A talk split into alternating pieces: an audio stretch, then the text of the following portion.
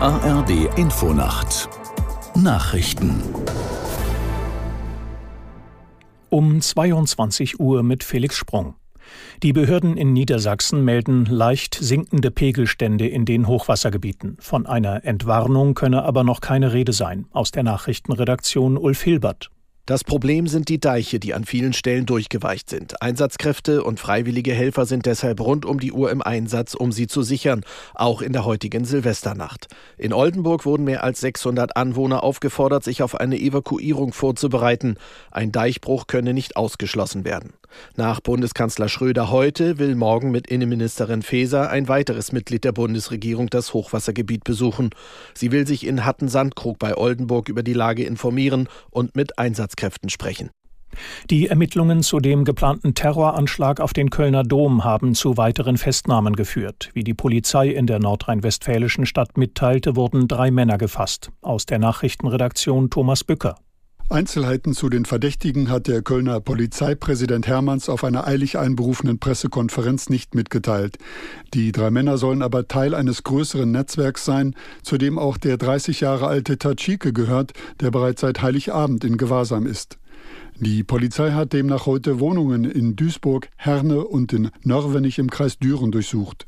Laut Hermanns sollte der Anschlag auf den Kölner Dom mit einem Auto verübt werden.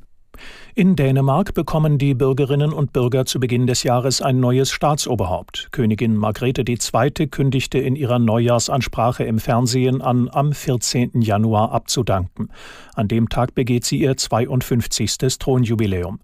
Die 83-jährige Monarchin erklärte weiter, dass ihr Sohn Prinz Frederik neuer König von Dänemark werden solle. Margrethe hatte den Thron am 14. Januar 1972 bestiegen, nachdem ihr Vater Frederik IX. Gestorben war. In einigen Teilen der Welt hat das neue Jahr 2024 bereits begonnen. So feierten als erste die Menschen auf dem Südseeatoll Kiritimati um 11 Uhr unserer Zeit den Jahreswechsel. Danach folgten unter anderem Neuseeland, Australien, Japan und Südkorea. In China hat 2024 ebenfalls offiziell begonnen. Allerdings fallen die Silvesterfeiern dort kleiner aus, weil für die Chinesinnen und Chinesen das neue Jahr nach dem traditionellen Mondkalender erst am 10. Februar beginnt. Das waren die Nachrichten. Das Wetter in Deutschland. In der Nacht trockene Phasen und einige Schauer, einzelne Gewitter, im Bergland Schnee, Tiefstwerte 8 bis 1 Grad, an der Nordsee und im Bergland teils Sturmböen. Morgen neben trockenen Abschnitten aus Westen Schauer, 4 bis 10 Grad. Am Dienstag von Südwesten und Westen her zum Teil länger anhaltender Regen, die Temperaturen liegen dann zwischen 4 und 12 Grad. Es ist jetzt 22.03 Uhr.